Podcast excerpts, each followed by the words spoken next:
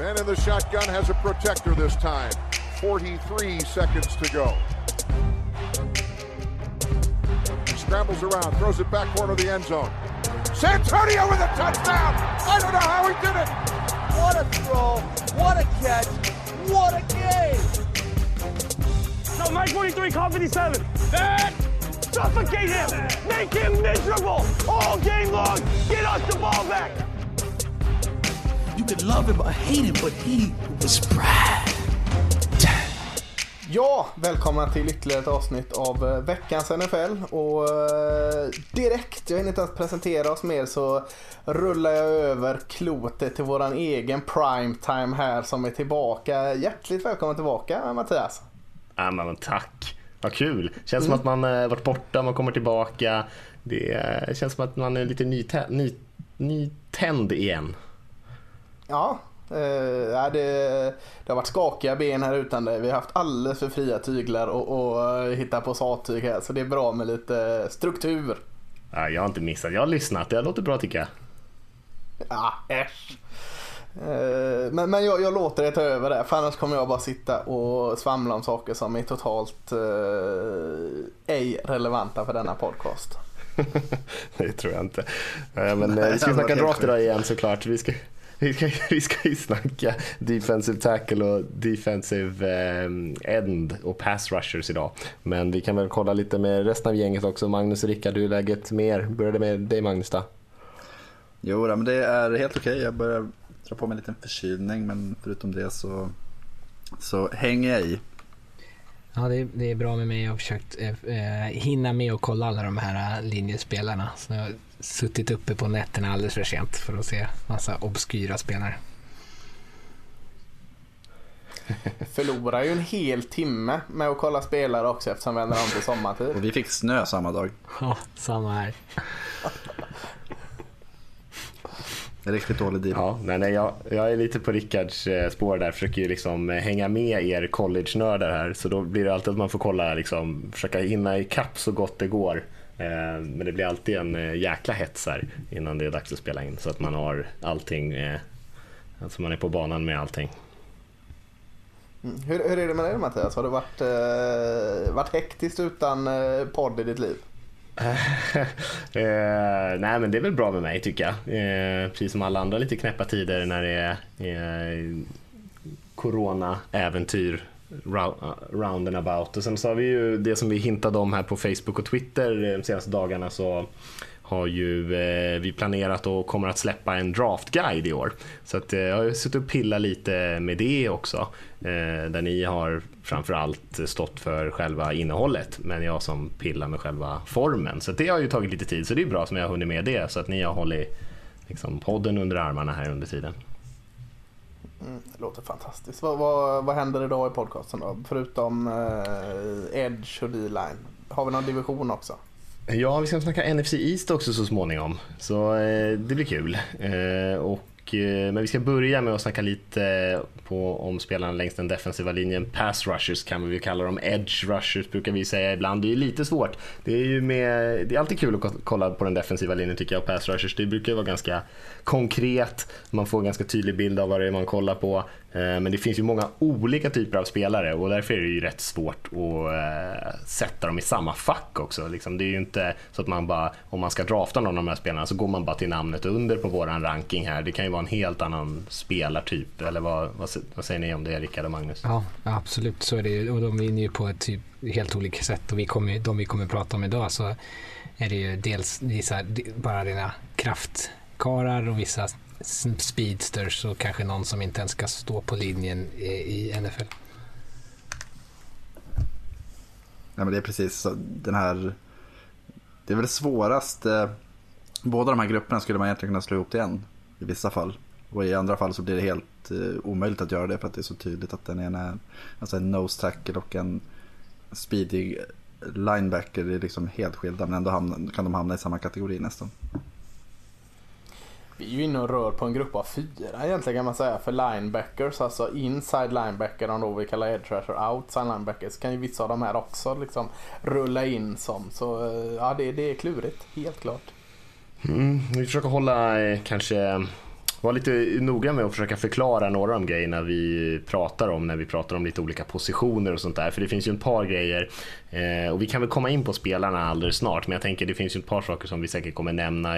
Eh, just det här med tekniks, three techniques och one-teknik och zero teknik. Det finns ju eh, two gap försvar och one gap försvar och vi pratar om eh, 3 4 och 4 3 och så, massor av sådana här krångliga grejer som, vi, som är liksom, handlar om hur man ställer upp egentligen och hur man försöker eh, spela i försvaret och de grejerna får vi försöka förklara lite när vi kommer till det så att eh, inte de som inte har full koll på det blir helt totalt förvirrade. Men vilken position tycker ni att vi ska börja med? Jag tycker ni vi ska börja med eh, rush-spelarna på kanterna eller tycker ni vi ska börja på insidan?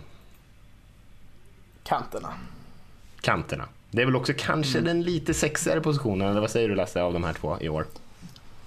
Ja, I år tycker jag inte någon av positionerna är särskilt sexig förutom att det är, är två väldigt tydliga ettor i min bok och sen är det eh, skralt bakom det eh, tycker jag. Eh, men ja, att jämföra de två så är Edge-positionen storleken större i år håller jag med om helt klart. Bägge har ju varsin väldigt tydlig etta och sen så blir det lite liksom, det bleknar med tiden. Mm. Det gör ju det.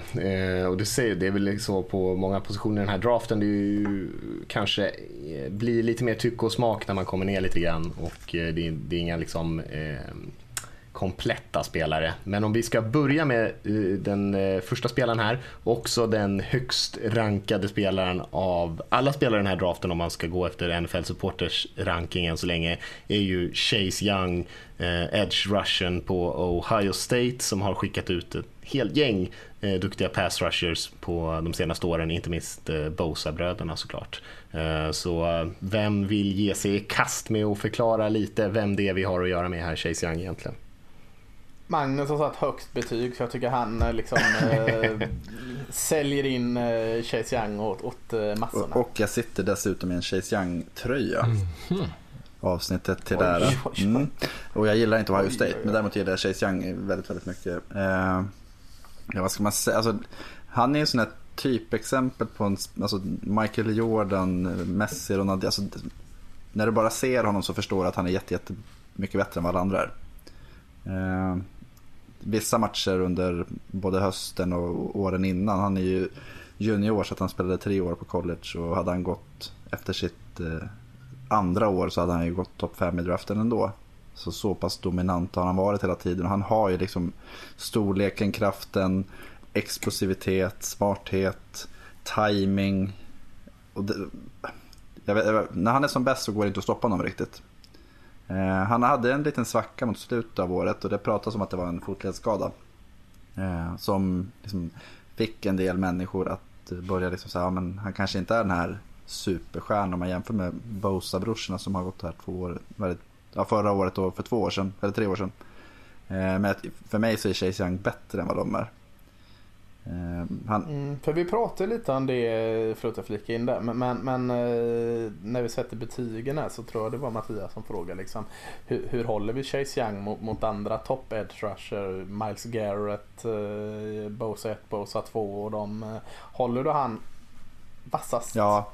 Alltså, jag, ja det gör jag och jag, det är alltid svårt att jämföra bra spelare på det sättet, vem är egentligen bäst? Men jag tycker att Chase Young har ju den här jättedominanta spelstilen. Men han, det, det liksom mynnar ju ut i produktion också på ett sätt som jag inte har. Jag minns inte att det var på samma sätt för de andra. Han har, alltså det kändes som att varje gång han rushade passen så var det en strip sack i stort sett. Jag tror han hade sju forced fumbles under sin sista säsong här och nästan eller 17 sacks. 21 tackles för loss. Så det, liksom, det händer ju hela tiden saker och grejen är att med honom händer det ju allt när det behövs som mest. Det är inte att han håller på att han drar tre sax sista kvarten och leder, leder med 40 poäng utan han stänger matcher. Och det är... Mm. Alltså, Deshaun Watson som han var på Clemson så var ju Chase Young på Ohio State. Att när det verkligen behövdes då var det han som klev fram. Och det tycker jag är häftigt att se en försvarsspelare mm. som gör. Det snackades ju om honom som Heisman-vinnare ganska länge in på den här säsongen. Och det är som sagt defensiva spelare på Heisman, det är inte många som har vunnit. Nej, det, det, känns lite så som du, som du säger där med, med eh, att han, är, han nöjer sig inte bara med en säck. Han nöjer sig inte bara, han ska ha bollen, han ska allt. Det är lite som eh, han ska bestiga Mount Everest, sen tar han med sig någon form av eh, fyra eh, klossar upp så han kan liksom stapla dem på toppen av Mount Everest för att komma lite högre än alla andra. Nå någon sån där känsla. Sen, sen är han ju inte där än men, men, men eh, lite den inställningen har han att uh, jag nöjer mig inte bara med att göra det. Jag, jag ska göra någonting alltså max och lite till av varje situation och det är ju jäkligt fräckt att se. Eh, hade väl en liten, liten avstängning i, i eh, sin sista år av eh, allt jag kan tolka en skitsak. Eh, hur många matcher var det Magnus? Var det två eller? Var, var det inte bara en? Eh, det kanske bara var en och det var några problem med, det var pengar inblandat som vanligt va? Det var väl inte, alltså han ja, hade väl lånat eller någon släkting hade väl lånat pengar. Ja, en släkting hade lånat. Ja. Ja men så var det kanske. För ska ni dra upp skit på Sadiq Charles så drar jag ju upp skit på Chase Young här. Det är... Enda ja, chansen på Sadiq Charles varit högst rankad av alla spelare på NFL supportringar. Mm. Ja precis. precis. Lasse gillar inte Chase Young. Eh, nej men... Eh, jo jag gillar honom jättemycket. Jag, jag håller med om jag alltid säger där. Eh, jättefräck att se. Eh, stark fysisk med den här snabba eh, speeden i första steg och, och eh, ax och allting. Och pluggar en hål bra mot spring. Han, han, har ju allting man vill ha och lite till. Men, men när det är en sån bra så vänder jag lite på det och börjar leta. Men, men det finns ju såklart dåliga saker. Vad, vad, vad kan det vara? Liksom, inte helt lätt men det känns inte ibland som man inte har hundra kontroll riktigt på sin kropp Eh, kom lite högt ibland och kan ibland se lite klumpig ut när han inte ska attackera på kanten utan kanske avvakta mer. Men det är så här leta lite eh, skönhetsfel på en, en eh, Gris. känd konstnärs tavla. Eh, så att nej, det mesta är ju att gilla med Chase Ja, jag, jag har ju lägst betyg på honom. Jag, jag, jag, det, det kanske är en skada som spelar in. Jag tycker om att kolla på de här stora matcherna för det tycker jag känns jätteviktigt att se hur de presterar mot de bästa och framförallt när det verkligen gäller. Eh, och i matchen mot Clemson så tycker jag att han försvinner stund, han inte försvinner. Eh, han försvinner för att han blir typ dubblad och tripplad men han har ju många lägen där han, han vinner sin rush på utsidan och han har egentligen en rak väg till quarterbacken men han kan liksom inte svänga runt tillräckligt tight för att kunna liksom attackera fickan bakifrån. Eh, och det var innan jag visste att han hade en eventuell fotledsskada, så då var jag lite tveksam. Men där är han lite hög. Och tittar man alla hans highlights och sådana grejer, då är det oftast att han när han kommer tight runt i en sväng så är det att han gör det i kontakt med en linjespelare som han liksom kan använda och, och liksom dra bort och så liksom på så sätt använda honom som en språngbräda för att komma fram. Så det om det eventuellt är att hans bend inte är liksom den här von Miller-kvaliteten. Eh, Mm, jag har lagt en liten notis på det också faktiskt. Matte, vad, vad säger du? Nej, men jag håller med er. Det är svårt att inte jämföra honom med Nick Bosa. Eh, jag tycker så här, skillnaden mellan de här två, Nick Bosa och Chase Young, att Nick Bosa kanske var lite mer allround. Chase Young är kanske lite mer utpräglad pass rusher än vad Bosa var. Eh, och framförallt kanske lite mer speed än eh, power. Och det är väl kanske lite det som gör, sen du sa, vad, hur har man de här jämfört med eh, tidigare års pass rushes så, så har jag Chase Young uppe där i toppen ändå tillsammans med Bosa på samma betyg som Bosa men lägre än till exempel Miles Garrett för några år sedan. Eh, som jag hade högre just för att jag tyckte att han var kanske lite mer komplett när det gäller både styrka och speed. Men jag tycker Chase Young är, är, mer speed än styrka. Han är inte så att han har problem med det på något sätt. Eh, men han är inte lika dominant i den delen av spelet. Så det är väl det enda kanske som jag skulle Eh, som jag skulle kunna lyfta upp som en svaghet, men det är ju inte riktigt en svaghet för det är ju verkligen att man letar små, små fel på en sån här bra spelare. Eh, eh, men det är väl det enda som jag skulle kunna lägga till då, som inte ni redan har sagt. Mm. Hoppa till nästa. Mm. Allas favorit. Jag får, jag får kolla ner långt Är, jag har medvetet satt ett stort glapp på mina anteckningar för att liksom förtydliga. Det här är ju vår gemensamma topp fem och då skulle jag säga att våra allas betyg är ju liksom inte ens riktigt med här när vi har räknat ut det här snittet. Så att vi, det betyder inte att Lasse har exakt den här topp femmen eller att jag har det eller sådär utan det är Jag lite har av en faktiskt kompromiss. exakt den här topp femman. Det är helt Ja men titta, det är ja, bara men det jag var, det var ett dåligt exempel då. då. men om, om vi ska ta nummer två då på den här listan. På den här listan då är det ju eh, Clavon Chesson va? Eller hur uttalar man hans namn? Det är Chason väldigt tror jag. Ja. Där. Ja, edge rushen på LSU där. Ehm, vad ska man säga om eh, honom? Vem vill du ska starta oss? Ja, dra igång du då. Ja, eh, nej men lite som eh, Clyde Edwards Hilaire, där running backen i LSU, så var det lite samma skakiga start på, på eh, sista säsongen för Chason som det var där. Han tyckte inte han var så bra i början. Rickard där var ju ute och skrek då när han var tidigt under säsongen. Jag vet inte ens hur han fick, för, fick den infon liksom. Han brukar inte intressera sig förrän i slutet. Men, men, eh, så han kanske påverkar mig lite. Men, men, men eh, avslutningen fick mig i alla fall på tåget lite. Jag ska säga att det är ett stort, stort glapp i mitt betyg mellan Chase Young och eh, här. Men, men han är tvåa. Eh, ja, man ska säga han är lite, lite om Chase Young var en utpräglad Ed Rutcher så är Chason ännu mer det. Eh, för han är inte så effektiv mot spring. eh, Och, och jag tror mycket har det att göra med att han, han är inte heller den där styrkebästen. Eh, han, han är inte så stark. eh, Mer den atletiska och naturliga eh, kantspringan där. Och han kommer producera sex i- i NFL, det är jag övertygad om. Eh, eh, Sjukt snabbt eh, liksom reaktion på snäpp och första steg och, och eh, jag tycker om Rickard klankar ner lite på Chase Youngs bend eller böj runt så tycker jag eh, Chason eh, när han böjer sig bäst så böjer han sig väldigt bra tycker jag. Eh, och gör det explosivt. Jag vet inte, jag är lite så här leker med tanken om man ska spela han som outside linebacker eller the end. Eh, ska vi säga det om Chase Young, jag tror ingen sa det att det är såklart the end i Chase Young, ingen outside linebacker. Det håller ni med Ja. om samtliga va? Ja. Ja, eh, och Chason kanske man ska se som the end också med, men lite lockande som, som outside linebacker. Han är stor, lång, eh, vilket liksom tyder att han är en bra the end, men, men eh, inte riktigt muskulös nog än för att spela än tycker jag. Eh, men, men smidig och eh, jättefin. Jag tycker det, det är så snyggt att se en, en tight spin move av en eh, eh pass rusher och, och det, det sätter kejsaren bra. Eh, timingen lite av ibland men, men eh, mitten av första skulle jag sätta ett okej okej liksom. Eller andra halvan av första rundan är ett ärligt betyg på honom tycker jag. Ja, alltså det som jag hade synpunkter på i början av säsongen, det känd, alltså han har ju sin fart och det är hans bästa vapen och det kommer alltid vara liksom att bara explodera ut ur stance eh, och tvinga sin tackle att liksom backa, backa, backa, backa. Men eh, i början så lyckades han liksom inte utnyttja det genom att ha någon sorts counter. Han kunde inte komma på insidan, han kunde inte omvandla sin fart till någon sorts typ av kraft. Eh, det känns som att då är det ett sånt slöseri, eller på något vis.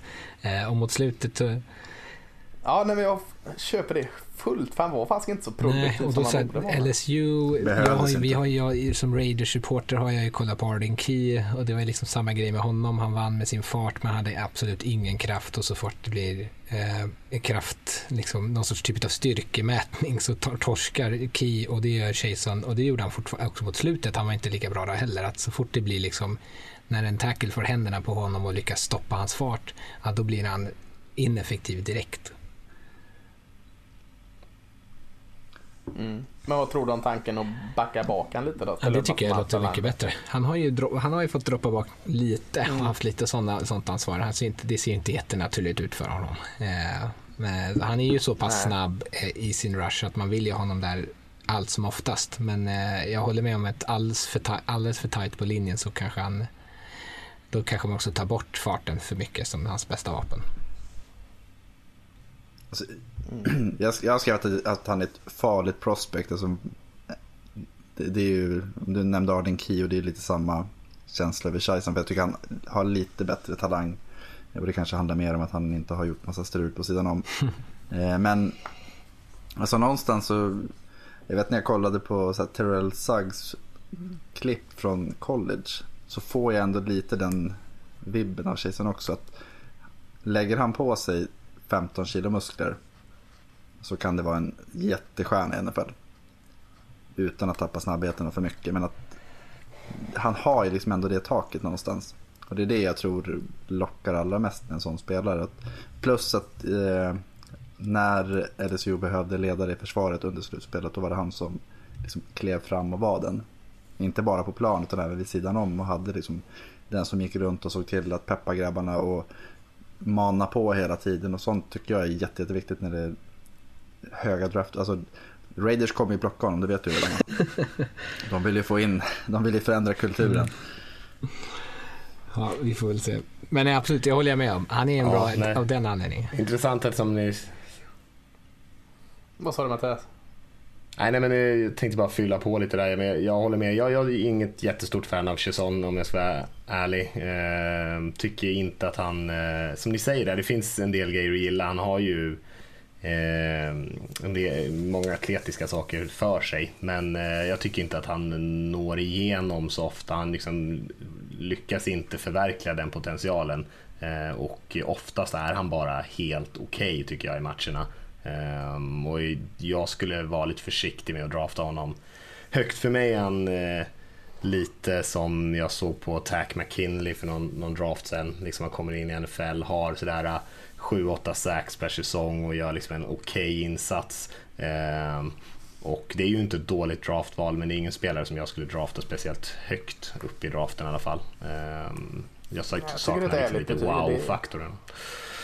Mm, nej, jag, jag, men det är där någonstans vi har honom och det säger väl kanske lite mer om den här eh, edge-klassen. Att, eh, att tvåan på den här listan och, och trean, fyran, femman mm, ligger det i ranget mellan 5 och 10, 6 som tak liksom. Eh, allt annat är en sweet bonus. Och, eh, men det kommer ju vara någon som inte kan låta bli att ta honom. Man kommer ju gå topp 15 säkerligen för att eh, Edge lockar folk, lockar att ta någonting. Så att, inte värd att gå topp 15 men, men jag har ganska stor känsla för att han kommer plockas topp 15. Glappet är ju så stort mellan mm. alltså, de som är tänkbara 2, 3, 4, 5 Mm. Och sen vidare, alltså vill man ha en så lär man ta den i första rundan. Så väljer du mellan 10 och 20 så, och behöver en edge så kommer du plocka en. Mm. Så tror jag också. Ska vi hoppa vidare till nummer tre där och då har vi väl eh, Jeter Gross Matos från Penn State va, som är vår trea fortfarande.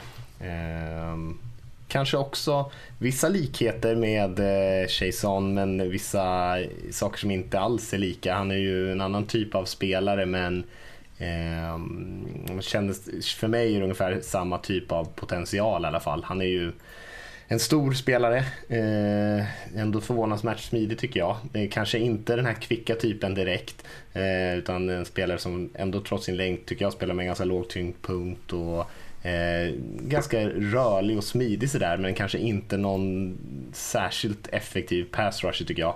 Eh, har ju ben som ser ut som stockar. Eh, Asså, och, jag tycker han såg tunn ut. ja, jag tycker att han ser rejäl ut. Eh, och jag tycker också att det kanske... lång att han ser tunn ut. Ja, kanske, kanske det. Kanske det.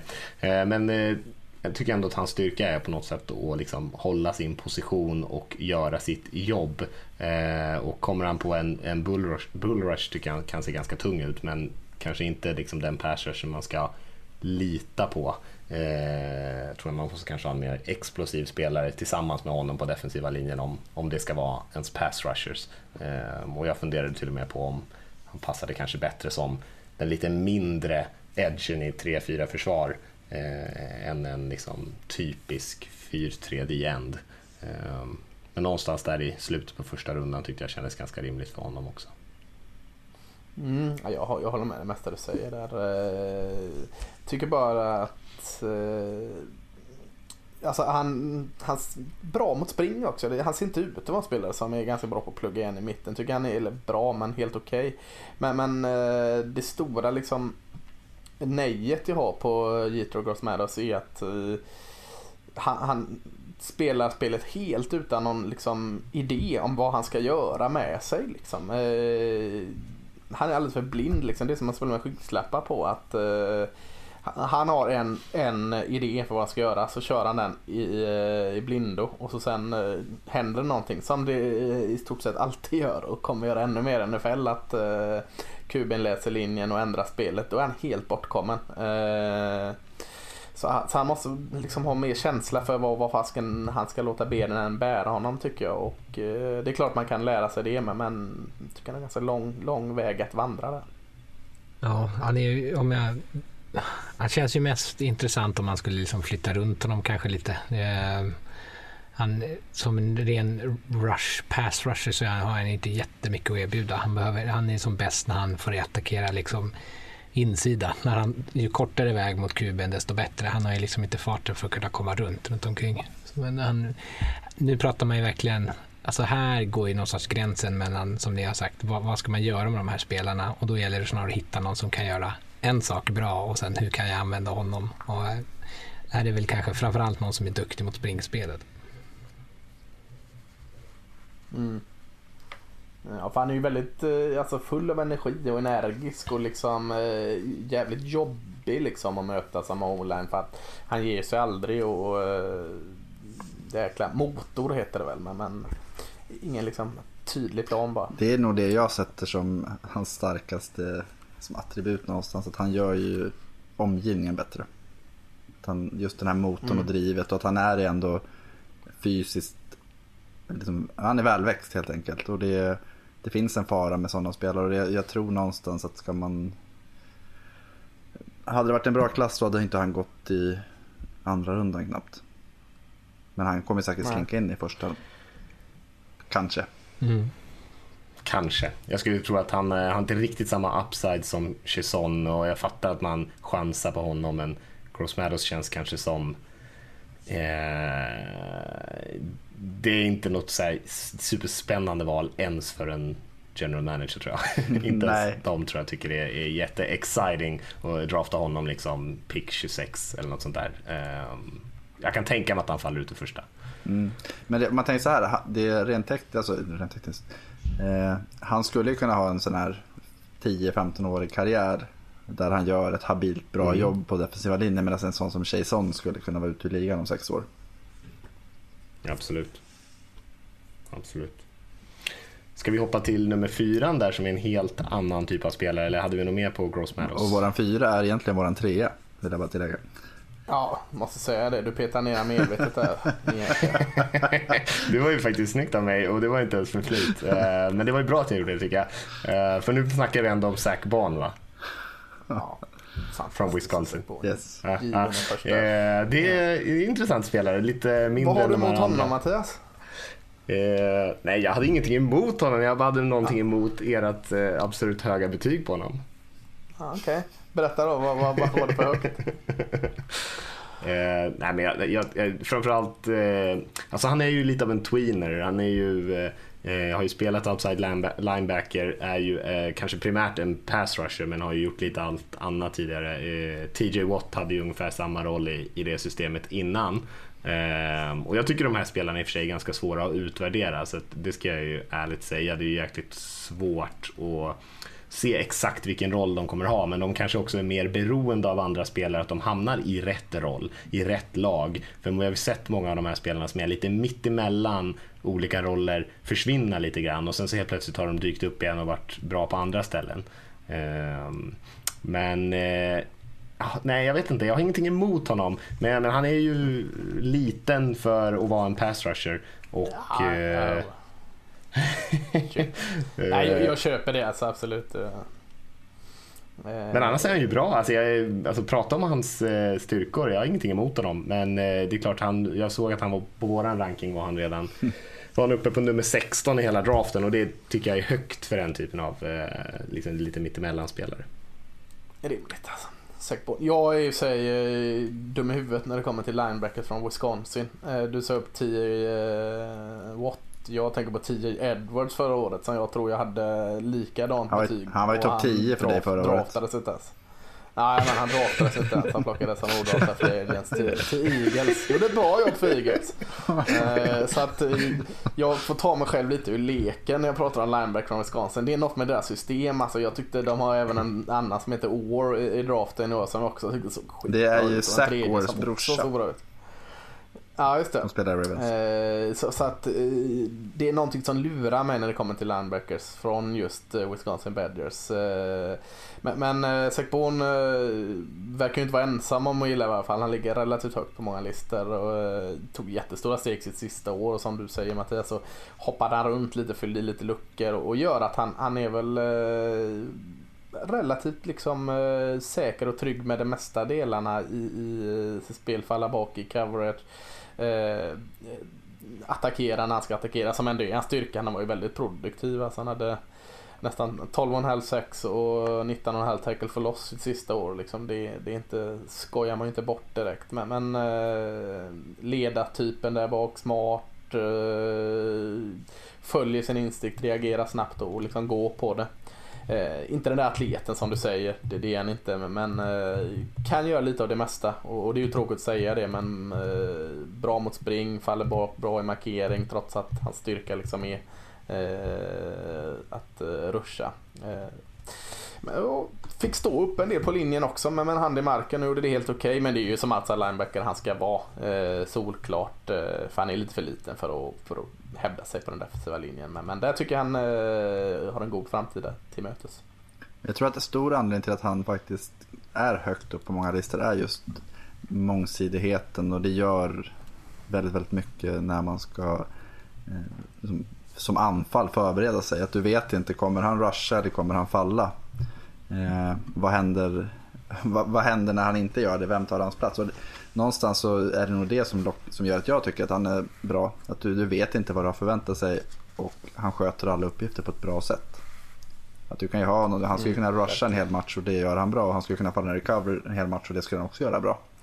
Eh, Så jag, jag, jag gillar den här, just att förmågan att använda honom på olika sätt. Det, det är en styrka och det märker man mycket i NFL nu för tiden också. Att det, är ju, eh, mycket, det är ju den typen av spelare man kanske vill ha.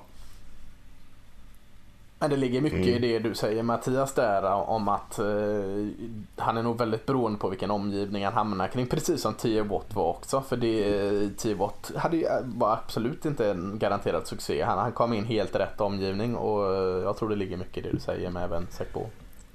Ja, för jag tänker, precis som Magnus säger, han måste ju nog hamna i en roll där han får utnyttja sin mångsidighet. Det är också så han kommer få bra matchups när han väl ruschar. Det är ju för att han kan vara ett hot på andra sätt eller om man inte vet om han kommer eller inte. Men eh, för att, jag tänker mig, skillnaden på honom och TJ Watt, jag tänker så här, drömscenariot är att han är en ny TJ Watt. Men TJ Watt, mycket bättre atlet. Och också kanske eh, betydligt större faktiskt också än Zac Bond. Eh, 4-5 TJ centimeter till, 15 kilo till. Alltså jag, tänker, jag tänker på, för annars blir det ju en risk att det blir liksom en Hassan Reddick typ och den typen, om han Ja. inte tillför 10 sacks då är han inte värd ett val i första rundan. Om man inte har 10 sacks, då bör man inte välja honom för en tredje rundan, hur bra outside linebacker han än är. Det Ja, är har lite så jag fem, tänker. fem picks då. Fem picks. Ja, det, det Och kanske forced var fem picks. Men, Ja. men han måste ju ha den typen av liksom sack-produktion för annars tycker jag inte att han ska draftas i första rundan. Eh, I alla fall 8-10 sacks. Eh, och det är det kanske lite så här, kan han klara det? Kanske, kanske. Men, han, det, men det är kanske bara ett fåtal lag som kan drafta honom. Jag skulle säga så här, Rickard, du har ju... Nej men just att du, du sa det, ett fåtal lag. För Ravens till exempel som har luckor både på edge och som inside linebacker så skulle Zach Bone vara ett jätte, jättebra val för dem. I de väljer 28. Just för att han täcker upp två olika behov någonstans så att det går att placera honom på olika ställen och det skulle fungera. Ja, ja, det kan jag säga. Rickard, vi har pratat så mycket om Sackborna nu så du har hunnit kolla all film på honom under tiden vi pratar. Jag har, sett, jag har något, faktiskt kollat på eh, dem, vi jag har inte hunnit föra in det bara. Men eh, jag håller med. Jag, jag, ty, jag tycker att, eh, jag är mer inne på Magnus linje, att jag tycker att han gör så pass många grejer bra att det snarare är en lyx att man säger, fan ska vi behöva ta bort honom från linjen? Han är ju en bra rusher. Ja, vi sätter honom bak vid coverage. Ja, han är jävligt bra på det också. Vi kan inte sätta honom på linjen hela tiden. Att man liksom på något sätt inte känner att ja, vi, nu måste jag Eh, Eh, jag kan inte ha honom på linjen för att han inte vinner eller jag, jag kan inte ha honom bak i pass för markering för att han inte klarar det i den här matchen utan snarare tvärtom. Eh, och därför tror jag att han kommer kunna bli jätte, jättebra. Men visst, han ska ju hamna i ett system där man är liksom så pass flexibel eh, att, man, att man kan våga hålla på och flytta runt honom beroende på hur, vilken matchup han vinner. Och jag tror att han vinner för att han är bra, inte för att eh, han liksom är för dålig för att vara i en annan matchup. Fan, jag hade inte behövt gå ut med försvarsställning här alls. Nej, det är bara Mattias. Han har ingen aning vad han pratar om. Eller så var det det som gjorde det. Ja. Mattias, din uh, nummer ett är ju nummer fem på vår lista. Vem, vem är det? ja. Det är tur att jag är tillbaka så det blir lite riktiga diskussioner i det här programmet. kan inte sitta och klappa varandra på ryggen hela tiden. Uh, nej, Terrell Lewis är väl den som vi har satt in som nummer fem va? Mm. Edge Russian från Alabama. Mm. Lite storlek på honom i alla fall. Mm, och du, du, jag säger det är ju inte din nummer ett, men uh, du var lite halvglad i honom i alla fall. Så uh, berätta varför. Jag har honom faktiskt som nummer två, så det är inte så jäkla långt ifrån. Ja. Nej. Så, nej men det, det, är väl en mer klassisk spelare får man kanske säga för den positionen. Särskilt om man pratar om en end. Eh, lång och stor pass rusher, imponerande tycker jag, explosivitet och styrka. Rent atletiskt så, där så har han ju ganska mycket att bidra med. Eh, har ju inte haft sådär jättemycket eh, speltid, har ju inte så mycket erfarenhet, egentligen bara gjort en säsong. Eh, en hel säsong. För han eh, drog ju av eh, korsbandet 2018. Eh, och så tror jag också han hade lite skadeproblem innan det. Så att eh, det är ju bara den här sista säsongen egentligen som han har kunnat starta i stort sett alla matcher. Och då hade han ju ändå tvåsiffrigt sax. Eh, klart man skulle vilja se honom bli lite starkare, särskilt i överkroppen och sådär om man ska spela på linje och vara bra mot eh, springspelet. Men som en eh, rusher från edge-positionen eh, tycker jag att han är eh, väldigt bra. Får ofta en bra fart tidigt i spelet och en fysisk fördel. Eh, kanske inte någon stor tekniker. Ehm, men jag tycker ändå att det finns ett väldigt högt tak där. Eh, så att det är ju lite lite, lite chansning på den här spelaren. Eh, men jag tycker ändå att man ska välja en spelare eh, så här högt upp i draften som, som skulle kunna bli riktigt bra. Eh, skulle helst inte liksom kompromissa med att ta någon som är safe. Och jag tror att det skulle kunna vara en, en liten diamond in the rough här. Men det är lite svårt att veta om han saknar den här naturliga känslan eh, för pass rush eh, positionerna eller om det är någonting som erfarenhet kommer ge honom för han har alla verktyg där tycker jag.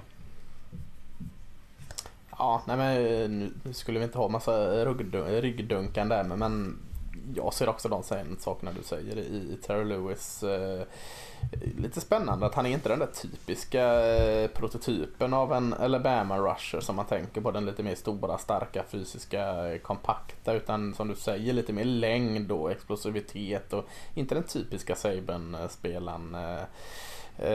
Daniel Hunter gillade jag jättemycket i college. Jag ser väldigt mycket Terry Lewis och Daniel mm, Hunter likheter. Och, och, och, det, är ju, det är ju på gott. Inte tid för honom. än och inte fysiskt men. Ja, Tog ju tid för Hunter men när han väl blommade ut så var han ju riktigt bra. Precis, och det kan jag tänka mig att det gör för Terry Lewis också. Eh, för han har en del att lära som du säger. Är villig att spela aggressiv och så mot spring men, men saknar lite egenskaper som gör att han skulle fullända det. Men, men jag köper har aldrig sett en spelare bära, vad är 260 pounds eh, och liksom ändå se så jävla lätt ut. Så lätt. Det är rätt sjukt egentligen. Ja, mm. Men han har ju ingen plan. Det är framförallt det som känns som att han har känns som att han liksom inte har någon aning om vad han håller på med liksom rent tekniskt. Han slänger sig ja, in precis, i Han ser ut som att han bara, jag ska ja, ditåt. Och så bara, vad fan, nej vänta, det stod ju någon i vägen. Men sen, och sen det här skadorna. Fast det är lite charmen med honom också. Jo, kanske. Just att han faktiskt, att han bara kör. Jag tycker att han är jag, du pratar om Daniel Hunter. Jag tänker, jag tänker lite Pernell McPhee, alltså den stilen så att mer effektiv när han får springa insida. Mm, ja men det kan jag se också. Eh, men McPhee var lite Kötting, mer ja. robust. Ja, det är en bulldog. Ja. ja. Mm. Men vad, vad, vad är, vet, är det högt tak, lågt golv på Terrell Lewis som är grejen eller? Det känns ju lite Tim ja, Williams. Så är det nog. Som gick för var det två år sedan, tre år sedan. Som, ba, som hade... Ja, redan glömt honom och det är ju inget bra tänker Just det, han gillar jag också. Ja. Är det också, det är också Alabama? Ja, det är Alabama. Jajamän. Men han var ju dum i huvudet. Ja, Det han går alltid på så. upp alltid på de här Alabama-bomberna. Ja, man får ta, som jag skrev när vi pratade, man får alltid dra fem poäng när man Ja, Tim Williams fick betygsätter, dra eh, 50 front poäng, tror jag. Han hade ju otrolig Det var speed, samma sak med Williams ju som med Lewis egentligen. För att han hade väl också missat massa speltid. va? Det var massa grejer. Han, hade ju, fick inte, han var ju också rota, roterade in och det var mycket sånt där. Men ändå liksom, potentialen fanns där. Så blev det ingenting. Jag tror av skillnaden mellan de här två är att Lewis är inte strulig. Det var det som var med Williams. Han fattade ju inte. Det var liksom att de fick ju be någon lagkompis. Han är bara jo, men det var så här att du ska springa åt det hållet. Det var liksom den nivån på det. Och sen sprang han åt det hållet. Eh, Och för, för uh, outside linebackern då på Terrell Lewis va? Det är Ja. det vi vill ha honom. Jag kan tänka mig honom att han spelar end. Alltså han är ju storlek för det. starkare. Eh, Ja. Men eh, precis, Ja, måste bli större då. Exakt. Men två, du sa att han har skador, två stycken Mm. säsongs liksom, avbrytande skador redan. Mm. Det är ju skrämmande. Det var ju, vad heter han, Nagy, Mm. eh, Senior Bowl. Han sa ju det att eh, spelare som har mer än, mer än en ordentlig skada under college-tiden sjunker väldigt, väldigt Ja. mycket på alla draftboards. Såklart. Det är skillnaden mellan, mellan eh, eh, NFL-lagen och experterna. Att experterna ser inte det som ett hinder medan NFL-lagen bara paff, bort. Alltså, Mm. Och vi är inget av det här så att Så vi, att- vi hamnar fast mitt emellan. Så att vi hamnar rätt. Exakt. Eh, ja, men det var ju fem stycken där. Har vi några fler namn som ni tycker att vi ska slänga in innan vi hoppar in på tackle-positionen? Ja, vi har ju en, Det blir ju så långt då men, men eh, släng in en här eh, Magnus. Du får äran. det är din favorit som jag tänker att vi, vi bör ju nämna Aha. honom. Eh, med tanke, dels en delad femma med Terrell Lewis och dels är det ju väldigt, väldigt många som ser att han går i första rundan. Och det är Ja, det är Grenard. Nej, eh, det är inte, det är inte. Lasses för den som, som undrar. Eh, AJ Epinesa från Iowa som är en, Hallå. som är en oatletisk... Alltså det, det, det är inte vackert när han spelar. Han är ju undersized som fan måste han väl ändå vara va? Epinesa. Eller? Nej, han är rätt bulkig. ja. Nej, jag är Stark, stark. han är stark som en björn. Alltså Han det, är en, det är en skogshuggare. Eh, och, Ja. och grejen är att han tjänar nog på att, ja, visst han hann åka till Combine och göra bort sig där men att det inte varit en pro day tjänar han nog på. Eh, men han, han jag, jag tror att han kan bli mycket, mycket bättre än vad man tror.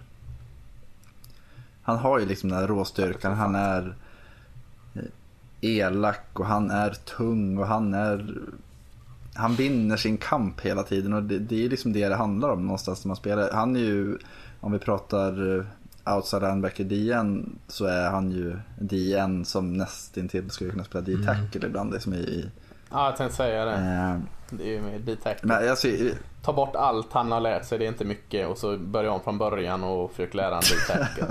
Ja, men jag tror att det är jag, klokt. jag, jag, jag, tror, jag tror på honom. Jag, jag tror inte att det finns liksom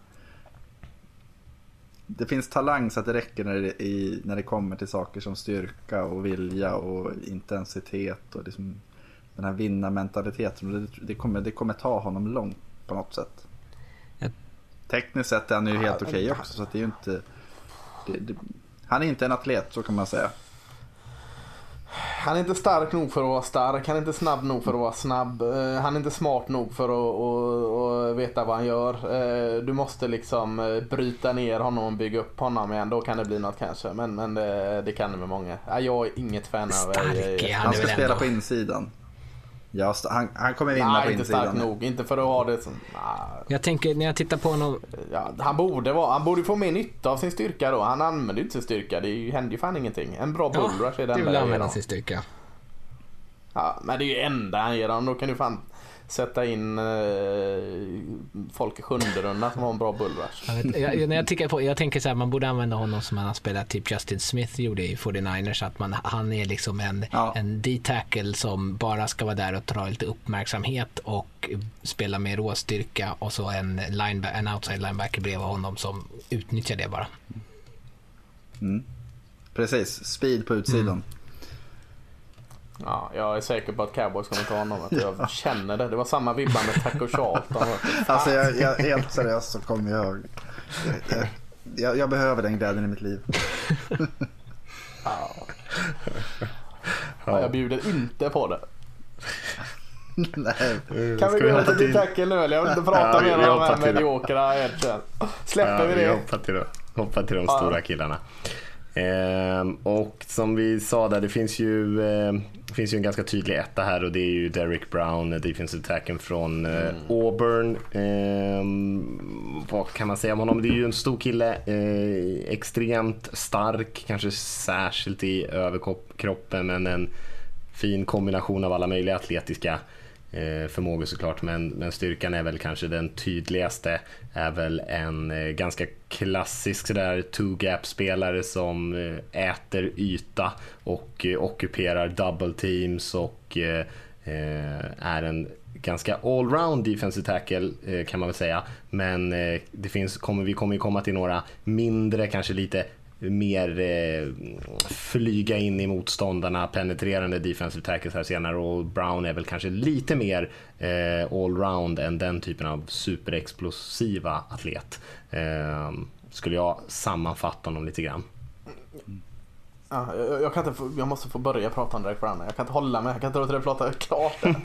Eh, du, du säger det rätt. Jag håller med dig. Men eh, allt det du säger liksom. Att han pluggar igen hålen, är fysisk, gör sina lagkamrater bättre. Plus att vara jäkligt produktiv. Alltså, eh, han springer igenom i mitten också. Eh, trots double team, trots att han gör sina lagkamrater bättre. Eh, kombinationen av den här explositeten och styrka. Eh, äh, explosivitet, jag är så ivrig att prata om att jag kan inte ens säga orden rätt. Eh, explosivitet och styrka. Eh, har jättemånga, men, men eh, han använder den på så jäkla bra sätt. För han, eh, den kombinationen gör att han har övertag nästan jämt i tidigt skede. Och, och eh, då är det liksom kört i, i stora delar eh, för motståndarna. Och, och det är jag så jäkla imponerad av. Eh, spelar mest i tre teknik men flexibel som du säger. Kan ställa upp lite varstans, vilka gap som helst och eh, effektiv i, i allting. Eh, kanske lite hög ibland. Det är ofta ett problem med de här lite längre också. Att eh, kommer inte riktigt tillräckligt djupt med. Men eh, ja, eh, yes jag gillar honom. Allt nästan. Ja, men du är inne på verkligen Mm, jag, kan, jag, ska släppa, jag ska släppa in er andra där lite, men jag, kan bara, jag såg eh, framförallt såg jag Alabama och LSU-matchen för jag tänkte att eh, de jag lite mer noggrant på när de mötte lite bra motstånd. Jag vet inte om han hade någon skada mot Alabama, jag tyckte inte att han var speciellt bra mot Alabama och jag tycker att deras right guard där, Deontay Brown, ägde egentligen Derek Brown i den matchen tycker jag. Och sen såg jag LSU-matchen där Derek Brown var fullständigt eh, makalös ju. där eh, körde han ju över deras offensiva linje och liksom var som ett hänsynslöst bo- hänsynslös bowlingklot där igenom den linjen. Eh, så det är lite olika nivå på de två matcherna. Jag vet inte om man hade någon lite mindre skada eller något som jag har missat. Men eh, tänkte jag Måste han haft. För förra podden så uh, hängde ju Magnus ut honom mot uh, Wills där. Att Wills ägde honom också. Så right tacken, Mm. så båda på högersidan. Uh, jag i min blinda kärlek såg ju inte alls det. Nej. Nej men alltså det, jag, jag, vet, jag minns inte om han hade en skada men det är inte helt otänkbart att han, att han hade det eller att han hade en dålig dag helt enkelt. Men om man säger så här, hade han haft en dålig dag alla matcher hela säsongen hade den ändå gått typ topp 15 utifrån som kombination av storlek, styrka, atletisk förmåga och framförallt explosiviteten. Alltså det känns, han är ju så... Och nu är han ju en bättre spelare än så, att han är ju oftast bra. Men han har ju även de här liksom, attributen som gör att ett, vilket lag han än går till kommer bli, få en bättre defensiv linje med honom. Jag, jag, han känns lite som vet han, Jared Allen från Alabama för något år sedan. Han har den här liksom, superman Mm. från insidan som hj- hjälper alla andra att bli så mycket bättre också. Att jag, jag, vi, pratar om, här vi kommer prata om eh, hans polare Davidson och sen finns det han, Coe. Att eh, Auburns Mm, defensiva Coe. linje såg ju bättre ut tack vare att Derek Brown spelade i mitten och liksom sög upp väldigt, väldigt mycket eh, uppmärksamhet. Och det märkte man med Clemson för något år sedan också att de hade ju en väldigt, väldigt bra spelare på defensiva linjen.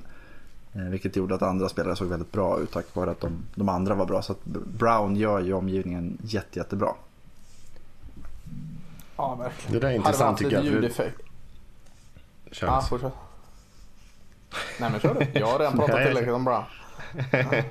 ja, nej men det, där, det är samma sak som så här, när jag, eh, jag höll på att bråka lite mer om- om Bond där, linebacken, så är det lite samma sak där kanske. För att vara, om man ska diskutera värde av, av en sån typ av spelare, om han är Ehm, jag tänker så här, om han ska gå liksom topp 5 då måste han kanske vara mer av en eh, game wrecker än, eh, än att eh, i första hand göra spelarna eh, omkring sig bättre. Så jag tänker att jag skulle nog, om jag skulle välja honom så pass högt upp så skulle jag nog vilja se den spelaren som jag såg mot LSU och inte den spelaren som jag såg mot Alabama. För den spelaren hade jag inte valt eh, topp 5 eller knappt topp 10 i den här draften. Eh, men den spelaren mot LSU var ju liksom solklart. För den spelaren påverkar ju spelet varje spel själv liksom. Eh, och behöver inte lita på att hans lagkamrater liksom gör nyttan där. Jag vet inte. Om du har någonting att lägga till där Rickard på, på Derek Brown? Ett tillägg bara där. Kan vi lägga in en motorsågseffekt här eller? För nu kommer den stora Nej. sågen här. Jag säger så här, då, gå till valfri NFL-coach och fråga kan du få honom att spela som mot LSU? Och den som säger nej då, han blir av med sitt jobb. ja, ja, ja, men de tror ju de alla spelar. ja, men det, är- det, det, är liksom, det är toppen man får ta. Och, och bara så att lyssnarna förstår det att eh, han är inte dålig mot Alabama. Han är med oftast LSU bra, så att säga. Han var ju Mm. den som var närmast själv att slå LSU förra året än något annat lag ihop. Det Och det är ingen överdrift. Ja. Ska jag säga någonting negativt där som att jag har varit mer kritisk mot det? Alltså, jag tycker Ja. ändå fortfarande att han är en väldigt bra Ja. spelare. Och jag, jag, och det här med att hur, vilkens match han spelar, det är ju klart att man måste räkna med att man får ut det bästa av honom. Och han har ju en unik Eh, han har ett unikt första steg med sin storlek. Eh, det som jag framförallt reagerade på när jag tittade på honom första gången, då kollade jag mot Florida och Oregon-matcherna och där vinner han hela tiden på linjen, eller jätteofta på linjen, men han gör det Eh, att när han kommer lågt eh, i alla fall många gånger de matcherna, då tappar han blicken på spelet. Han har ingen aning om vad bollen har tagit vägen och så bara dundrar han igenom och sen så står han ensam där i backfield och bara, han vad fan, det var ingen annan här, vad gör jag här? Eh, och det tycker jag. Och så bränns han ofta på, i alla fall då brändes han mycket på play action. Han hade inte så bra känsla för när det skulle vara liksom, eh, när det var screenpassningar eller när han liksom blev lurad över vad den offensiva linjen gjorde. Eh, och sen om eh, han lyckas inte utnyttja eh, sin fart eftersom att han inte är så jättetekniskt slipad i, i att bli en bra pass rusher. Och det är lite det här som Mattias säger, då ska man ta honom jättehögt då vill jag ha en tackle som också kan påverka, eh, alltså som kan rusha i, i centralt också. Mm. Det var intressant, men jag tänker så här att vi alla har ju väldigt högt betyg på Derek Brown ska man väl ändå säga. Det blir ju, det är lite, eh, jag tror att vi alla gillar honom som en, eh, som en toppspelare. Men det, är, finns ju alltid grader såklart i, eh, i helvetet om man ska ha en, vi brukar ju sätta en 100-skala om man har en 92 på honom eller 85. Det är ju lite skillnad såklart om man draftar honom nummer 4 eller 9 eller 11 eller någonstans. Mm. Eh, Så det är ändå kul att det blir lite diskussion om de här toppspelarna också. Absolut. Han har ju haft eh, 8,5 sax och 21, 22 22 tackles for loss sista två åren på Auburn. Det är rätt, helt okej produktion för en defensiv linjeman. Ja, som hjälper sina medspelare att bli bättre. Det är helt okej. Ja, det är okej. Mm. Eh, ska vi hoppa vidare till Kinlaw? Ja, kan vi. Magnus, varför är han bra? Javon Kinlaw, Ja, defensive men tacken i South? Carolina. Varför är han bra? Jo men han är ju den här, vi pratade ju lite om att det är en ojämn klass. Eh, Och främst kanske inte för att det är, finns några som är bra och några som är dåliga utan för att vissa är väldigt, väldigt bra när de är som bäst och mindre bra när de är som sämst. Eh, Kinlaw i sina bästa stunder så är han ju den här explosiva murbräckan som mosar centralt i offensiva linjen och skapar problem. Eh, I sina sämre stunder så är han lite halvtrög och Ligger på arslet. Ja, jo men precis. Att han, feltajmad. Ja. Han, han tar inte i vid det tillfället. Han, han hänger inte med vid snap till exempel och tappar sitt övertag direkt. Eh, men, men han... Jag, jag kan förstå varför man vill drafta honom högt. Om man tänker en passing League där du vill ha pass rush och att få den kolossen på insidan som faktiskt kan... Alltså, möter Tom Brady Javan Kindle när han är som bäst så får ju han en jättetråkig dag. När han måste hålla på och springa ut i fickan till exempel. Så att det... Eh, och sa, egentligen samma med, med Kindle som vi pratade om tidigare med eh, Chason. Att han var ju som bäst mot de bra lagen. Att han höjer sig liksom. Att det, det, South Carolina var ju, de spelade inte för någonting i stort sett under hela året. Och då blir det ju lite det här att okej okay, nu möter jag de här spelarna som är bra. Då vill jag höja mig, då vill jag, vara, då vill jag visa att jag är bättre. Och den, den liksom hunden har han i sig och det gillar jag. Mm. Han var, ju bra, eh, han var ju med på Senior Bowl där. Eh, han spelade inte matchen för han skadade sig eller så insåg han att det har han gjort tillräckligt här så att han inte ville vara med. Eh, men där såg han ju jättebra ut på övningarna. Eh, vissa gånger som han inte lyckades utnyttja allting att, eh, när han fick övertag, att han kanske blir bättre på att avsluta spel. Men generellt och, och på det ser man ju på film också, alltså hans, hans liksom atletiska förmåga är ju väldigt eh, väldigt ovanlig för sin storlek och väldigt, väldigt eftertraktad kan jag tänka mig. Eh, ja, han är också sån här, så skulle du fråga en coach, kan du, kan du göra honom fantastisk? Såklart de säger ja, för att han har alla egentligen verktyg för att, för att kunna det. Och eh, är också en spelare som eh, har otroligt höga highlights, eh, men också som sagt då en del, en del dåliga spel. Mm. Ja, nej, jag, håller, jag håller helt med. Jag skriver att han är en berg och dalbana. Alltså när han är, eh, spelar bra så är han bästa attacken i den här draften. När han spelar dåligt så är han den tolfte bästa attacken i den här draften. Han, antingen ligger den guard han möter på arslet eller så ligger han själv med ansiktet i marken. Det är liksom en otrolig skillnad mellan de bra och de dåliga spelen. Och eh, lite annan typ av spelare kan man säga än, än Brown. Alltså, jag menar Brown är ju en eh, two-gap-spelare som jag tar, tar, tar sig an double teams, eh, gör medspelarna bättre. Kinlo är ju inte den typen av spelare, han vill ju gå downhill en mot en, eh, då vinner han för det mesta. Men när han väntas göra andra saker eh, så är han inte alls lika bra. Eh, det är, det är okontrollerat, svagt tekniskt, men det är ju kul att titta på. Mm. Eh, nej men jag håller med det ni säger. Men det där med att en mot en är ju för att han är för fruktansvärt dålig mot dubbelteam. Han, han klarar inte av det. Alltså, en, sån, en spelare som har sån perfekt storlek och kombination och explosivitet och, och lägger till kvicka fötter. Eh, måste ju få ut så mycket mer än vad Jevan Kinlo får ut. Eh, blixtrar till som ni säger. Jag köper jättemycket av det ni säger med otroligt fina spel ibland men det händer ju jättesällan. Eh, och om Rickard sa att eh, Derek Brown inte visste ja. vad han gjorde och körde huvudet ner i marken och missade double team. Kinlo, han, han, han är ju ännu mer borta. Det ser ju förskräckligt ut. Och det här är ändå tvåa på min lista. Så att jag, jag ser de här ljus, alltså det finns en, ett, eh, en extrem upside i Kinlo. Men, men vissa sa vi måste ha Kinlo, Kinlo kommer vara liksom nästa Aaron Donald, det var kanske en dålig jämförelse, men nästa så stora grej på D-tecken, det köper jag inte riktigt. Men han har ju jättefina eh, förutsättningar, men känns som det är så långt bort eh, för han att nå dem själv. Så en intressant diskussion här blir ju någonstans, vad är det som gör att han inte fattar då? Alltså vad är det som gör att han inte kan ta till sig när han spelar mot, när han får double teams mot. Så jag, jag tycker att han har svårt mot Eh, när, när blockar kommer från annat håll än vad han ser. Att han har, mm. Det är verkligen det att han har ju skygglappar lite på. Eh, och vad, mm. vad, är det då att han inte fattar? Eller? Det känns inte heller som att han liksom har växt in ordentligt i sin oerhört fina kropp. Liksom. Alltså att det är verkligen en perfekt mm. NFL-kropp. Men han har inte riktigt lärt sig hur han ska använda sitt vapen än. Så att, kan, eh, kan man inte provocera och säga att han är lite Ed Oliver då? Jag tror du sa Ronald Oliver.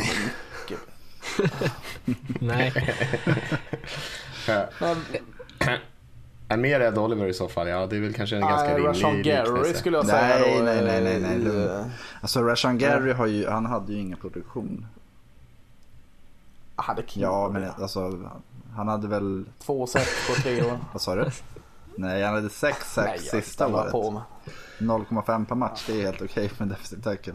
Eh, men, men, eh, jag tänker mer att han, han, har ju en hög, alltså Gary han var ju en talang, men han var ju aldrig hög. Alltså han hade, liksom, han hade ju inga toppar som man kunde prata om att den här, spelar han så här jämt då är han en av ligans bästa. Kindle har ju det. Alltså, ta fram hans tio bästa spel så kommer du ju tänka att oj, där har vi ju Aaron Donald. Fem. Ja, ja, ta fem, då. bästa spel. Men då är det, men. Rashan Ja. Gary har ju inte fem sådana spel på. Nej, nej. nej, det är någon mellanting där. Om, Ja. mellan. Ja, jag vet inte. Jag, jag är två på min lista såklart. Men Han går eh, också till Folk Cowboys. blir så oerhört exalterade i den typen. Ja, han eh, är ju de jätteglada i. Så Kinlo, är han kvar där så tar de garanterat honom. Nu har vi sagt allt man kan säga om Kindle tror jag. Ehm, Ojämn. jag tror vi sammanfattar honom ganska bra där. Var ganska överens även fast vi har eh, kanske Mm. lite olika syn på hur stor chans det är att han blir bra. vi kan hoppa till en, en... eh, Ni vill ju i och för sig... Ska vi flytta om lite grann här på listan? Har jag hört Ja. ryktas om här fem minuter innan inspelning. Så nu är det inte längre Davidson som är nummer tre utan nu är det, nu är det Neville Och- och Gallimore nu kommer från protesterna. Oklahoma som är nummer tre. Va? Det här var Jag var med väldigt på. förvirrad där. Listan var ju fel. på. Vem är det som gått in och toksatt? eh, Jag har puttat upp honom en Gallimore? Det är aning. Rickard tror jag. Fan. Alltså blir bara mer och mer med så många- olycklig. Tog jag med så många sidor i min utskrift från dealen? Eh, som Neville- Det har du sett på någon jävla galning. Jag Rickard, Han spelar i Oklahoma för den som undrar. Lasse håller på Texas. Nej, jag har satt Texas-spelare lägre. Ja, och det är för att alla Texas-spelare är Rickard sämre. säg varför, säg varför Gallimore är Ja, bra. det ska jag göra. CD Lamb satte jag ju som nummer ett receiver så det har ingenting med Oklahoma att göra. Kör nu, vad är det med Neville Gallimore? Jag tycker att det är jättebra. Eh, han har ett explosivt första steg. Jag tycker han har en relativt härlig teknik. Eh, jag tycker att han får tidigt kontakt med sin linjespelare. Det är oftast han som initierar kontakten. Eh, jag tycker att det han känns väldigt ganska slipad. Många olika tekniker för att vinna i sin pass rush. Eh, sen använder han kanske ett swim move eh, alldeles, alldeles för ofta. Som är, det är visserligen bra men många gånger också eh, blottar han honom för att han eh, flänger alldeles för mycket med armen. Men jag tycker han kan vinna med finess, han kan vinna med fart. Sen behöver han bli lite starkare. Det är många gånger, han spelar också ganska högt för han går upp eh, och vill hålla på och eh, fightas med händerna. Eh, och många, eh, ibland vill jag bara att han ser att han bara dyker ner och knuffar undan. Eh, men eh, genom ett års styrketräning Lasse, sen så kommer han vara en, en jätte, jättebra tackle. Jag, jag vet att du tycker att han Säger du bara för att han var bra på senior ball och combat. Ja, men han, han blixtrar väl till. sen, men vad fan, titta på vad Oklahoma gör. Jag vet inte vad de håller på med. De håller på och skickar honom hela tiden att säga, men flytta dig först fem meter i sidled och sen så rushar du istället för att han bara ska gå rakt fram. Så jag, skulle, jag, kan, tro, jag kan tycka att man kan hitta mycket i systemet som gör att han inte är så effektiv som han borde vara. Det köper jag. Det köper jag. Uh, ja, nej, det är återigen, Neville Gallimore är en en betydligt mycket sämre Kinlo. Uh, de problemen Kinlo har Gallimore gånger två. Uh, så att det är ändå i, i spektrat, jag håller dem ganska lika. Jag tycker bara han har så oerhört svårt med att göra något vettigt av vad han har. Lite som Kinlo där med. Att kom kommer liksom inte loss, fastnar hela tiden eh, och trasig liksom balans och kroppskontrollen är inte där heller. Eh, han ger ju allt men, men det funkar liksom inte på något sätt. Eh, när han har det hålet, liksom, när, när, när han hittar det, då ser det bra ut. Liksom, när han kommer med full fart och sänker sin man eh, med tung kraft, då ser det bra ut. Men, men han hittar inte riktigt det igen. Eh, bra mot spring, det, det tycker jag han pluggar igen fint. Eh, men ja, det är ingenting liksom som är, ger mig någonting med Neville Gallimore. Eh, han får inte heller ut det som Kinlo, han får inte ut det. Så jag tycker att han är... Nej, jag, tyck, jag, tycker att han är, jag tycker att han är ganska bra. Jag tycker han är explosiv. Är inne mer kanske lite grann på Rickards linje. Jag tror att det, det finns fortfarande svagheter i hans spel. Alltså, jag menar, han är ju ingen som tar ett annat double team direkt. Eh, Jag tycker att så här, om man inte vinner tidigt i, i snappen eller i, i, eh, i spelet så vinner han inte alls. Utan han eh, eh, måste ha de här, den här kvickheten som man använder, de här eh, lite våldsamma händerna som man har. Eh, tycker han har lite olika moves och sånt där men det, det är lite sådär, det, om, man, om man inte vinner tidigt då står han mest där och, och liksom svingar lite sådana här jag vet inte vad man ska kalla det Han men eh, runt. då är han inte effektiv, nej han kommer ingenstans då. Eh, Det känns lite som att kan han bara liksom eh, det som nu var det väl länge sedan jag spelade tv-spel men när du har egenskaper som du måste liksom komma till en bana för att låsa upp så börjar du kunna använda dem. Så känns det med honom. Snabbheten, styrkan och storleken finns där. Man måste bara liksom kunna låsa upp dem och börja använda dem bättre.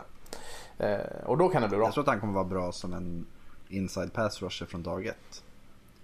Eh, och det, det i dagens NFL har ett högt värde. Jag tycker att mot springspel jag tycker Mm. att han har Frågan varit om man sämre. måste rotera in honom. Ja, jo, men det, det är det jag tror att man kommer behöva göra till en början. Eh, jag älskar hans fötter. Han har ju liksom väldigt, väldigt kvicka fötter för en så stor spelare.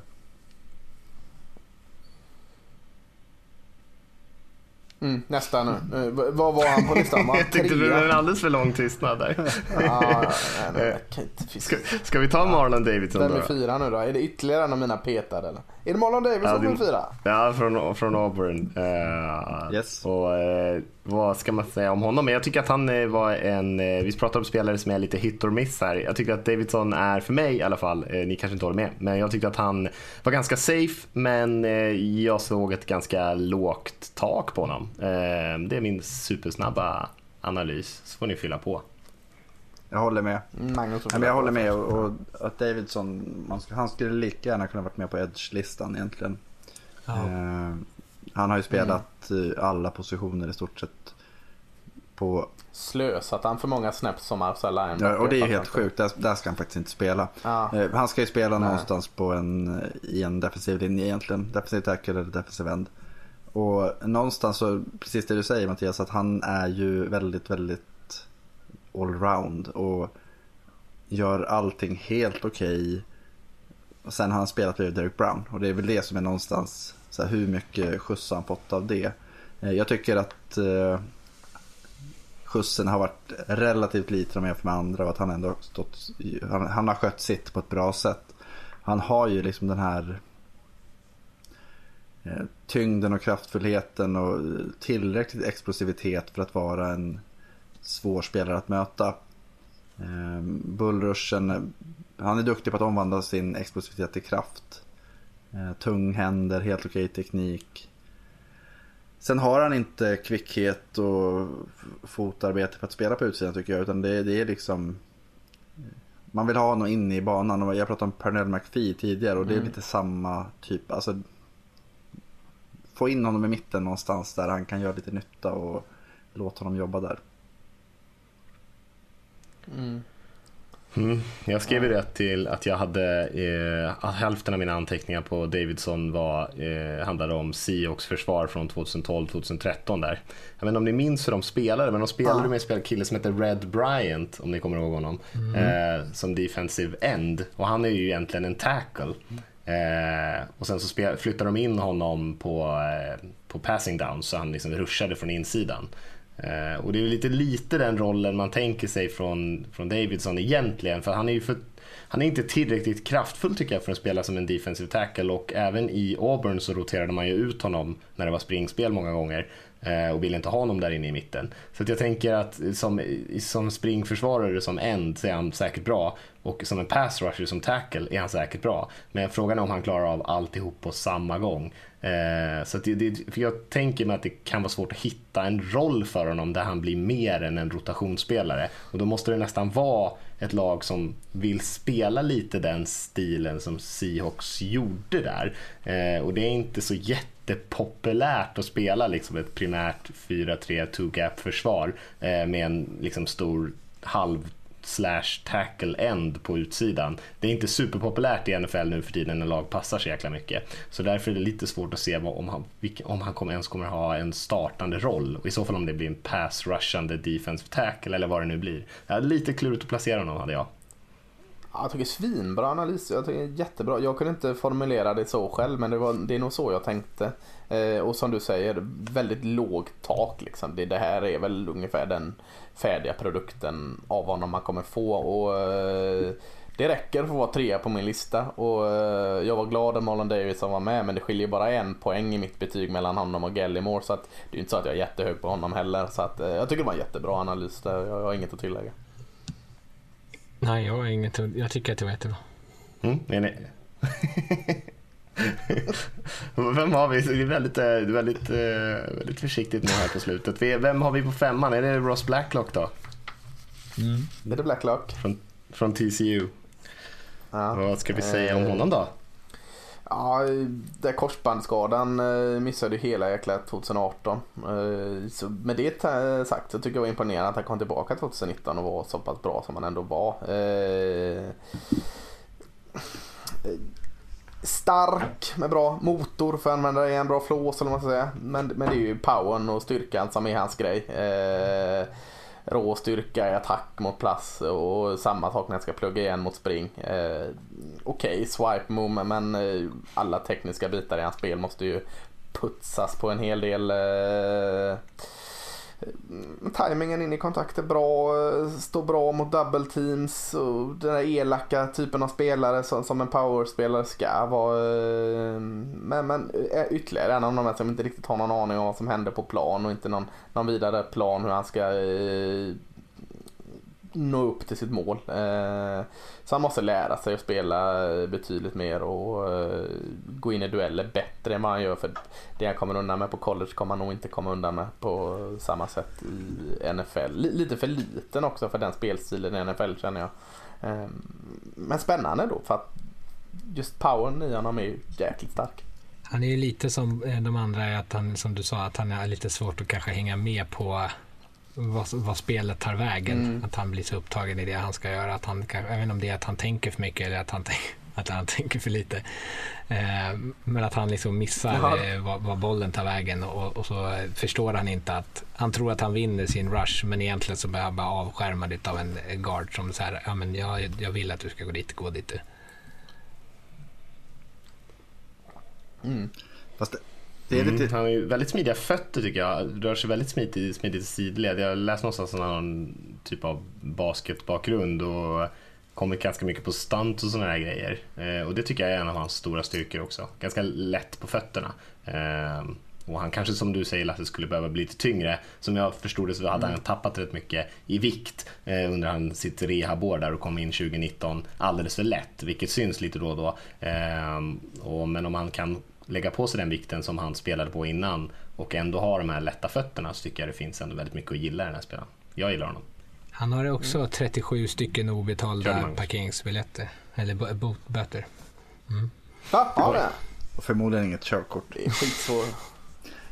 Nej men det är väl lite det som... Det för dåligt förhandlat och inte kunna förhandla till sig det i eh, Eller kanske, under bordet. Det kanske var betalt. Jag vet faktiskt. Raiders tog upp det vet jag, i alla fall under intervju med honom att han hade missat och betalat. Eller han hade 37 stycken parkeringsböter som han inte visste om tydligen. Han bor inte på sin folkbokföringsadress.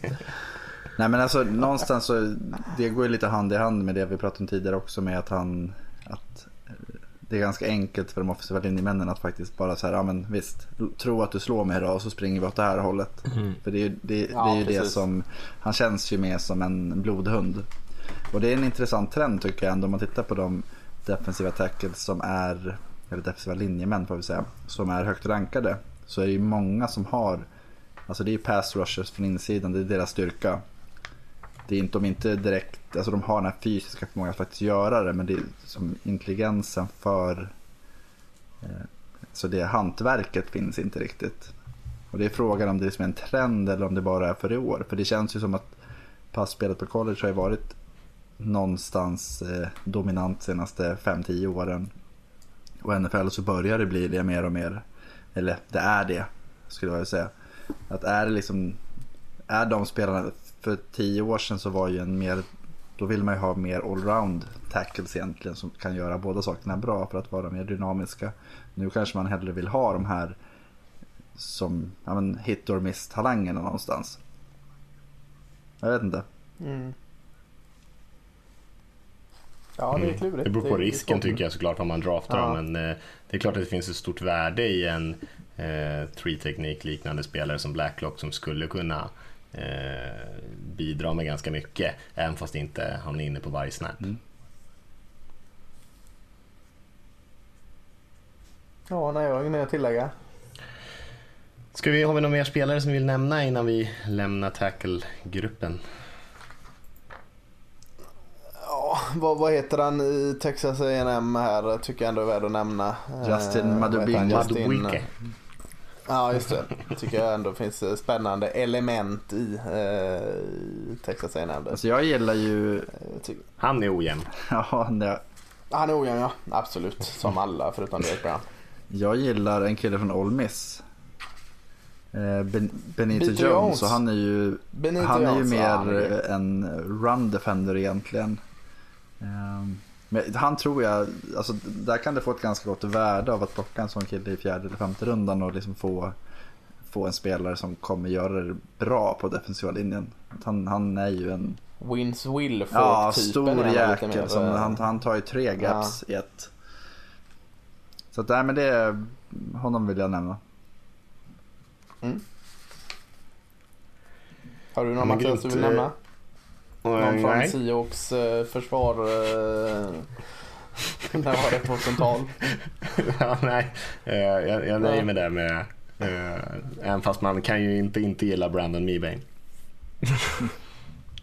Om vi nu ska prata jag defensive tackles. Ja. Eh, nej, men ska vi, för att sammanfatta lite grann då, vilka hade vi på, eh, på Edge så hade vi alltså från 1 till 5 hade vi Chase Young, eh, Clavon Chesson eller Chason och eh, Jitor Gross Matos.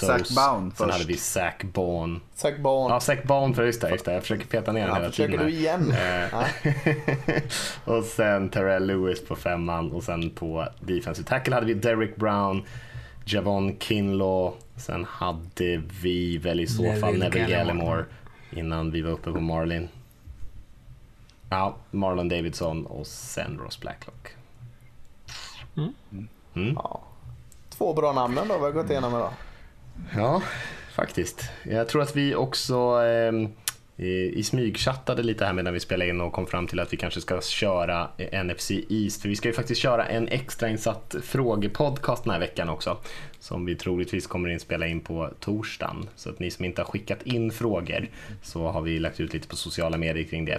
Och ta in lite lyssna-frågor, försöka fylla lite tomrum här nu under de här coronatiderna. Och då kan vi ta NFC East i samband med, med den podden. Tror jag vi kommer överens om. Mm. Vi lockade lyssnarna med den bästa divisionen. Och så lockar vi dem till en podd till med att ha kvar den. Det är taktiska rävspel. Ja, det är lysande. Lysande faktiskt. En cliffhanger kallas det. Men, eh, men då betyder det att vi är snart tillbaka igen så att eh, ni behöver inte vänta så länge.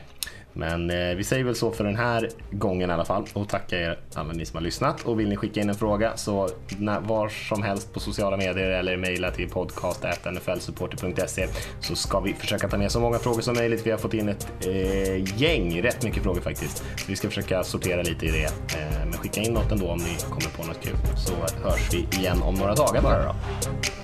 Yes, ha det gott.